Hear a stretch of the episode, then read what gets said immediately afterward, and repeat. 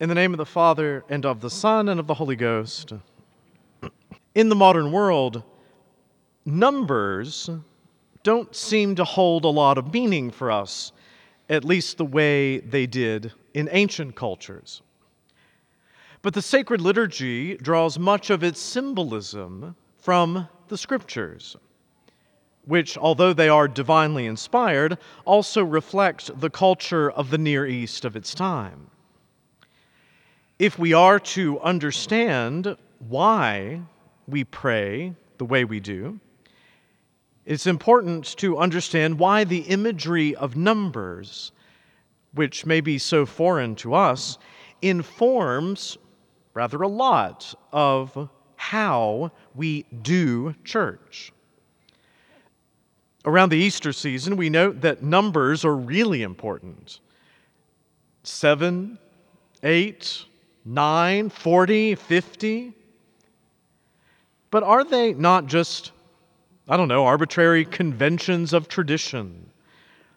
Or is there more at play here? Pope Benedict XVI, before his election as sovereign pontiff, wrote a book called Seek That Which Is Above, which has a number of really profound meditations on the Feast of the Ascension which the praying church commemorates today. He has perhaps the best explanation I've ever read on all of this, so I would like to quote at length from this master of theology. Since the most ancient times, the church has underlined her great feasts by not restricting them to a single day, but giving them a whole octave of days. The celebration resounds for a whole week and is renewed on the eighth day. The seven days completed by the eighth symbolize the totality of time and its transcendence into eternity.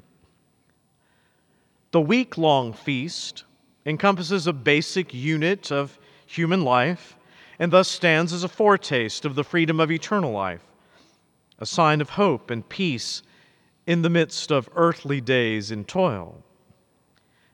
The church has rendezvous to help us experience Easter as the feast of feasts, as the basic reason for all celebration and joy.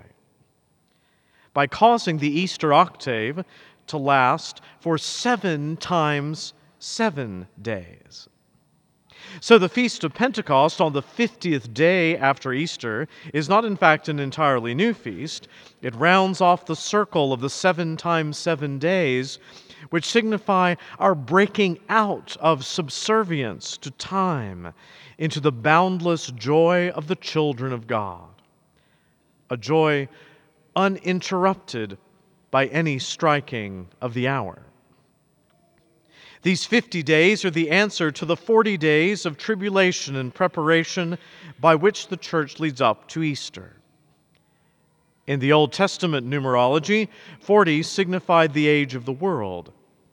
It is an intensification of four, which recalls the four corners of the earth, and hence the brokenness, the finite, incomplete, and toil some nature of all earthly existence.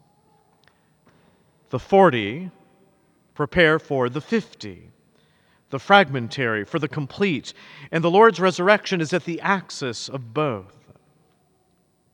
Even through this temporal arrangement, the church has provided a profound psychological interpretation of what Easter means and how we can and should celebrate it. For all of these things, far from being liturgical games, are translations of the mystery in terms of our life. They are where the unique and once for all event, with a capital E, meets life in its daily newness. The time between the Feast of the Ascension and the Feast of Pentecost is also the template by which Catholics often celebrate what we call a novena. And what Catholic doesn't like a novena, right? Those nine days of prayer for a specific intention.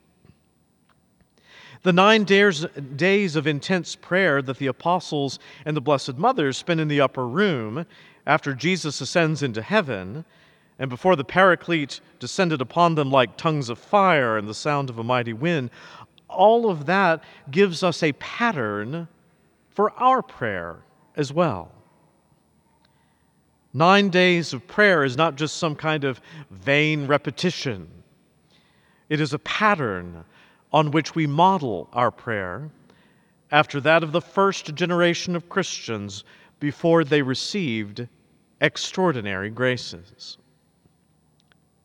The liturgical reform after Vatican II allowed bishops to transfer the Feast of the Ascension from the 40th day to the Sunday after it, where it replaces the seventh Sunday of Easter in the octave of the Ascension. In our own regions, the bishops took advantage of that permission a long time ago because they thought the ascension was too important to leave to a holy day of obligation that is also, unfortunately, a work day in our country. But this decision also completely upsets the delicate balance of the symbolism of the liturgy. And I know nobody asked my opinion, but I think if the Lord Jesus wanted to ascend into heaven on the 43rd day after his resurrection from the dead, he would have done that because he foresaw that in 2022 that feast would be a work day in secular countries. But here we are. And so we observe the traditional day in the extraordinary form and the transferred day in the ordinary form. But either way, the mystery that we celebrate is a powerful one. Our Lord's time on this earth totally changed human history. And that means one day, time and space will have no more hold over us at all. As by grace we are caught up into a heaven on that endless day of bliss that heaven which is the risen Lord Himself.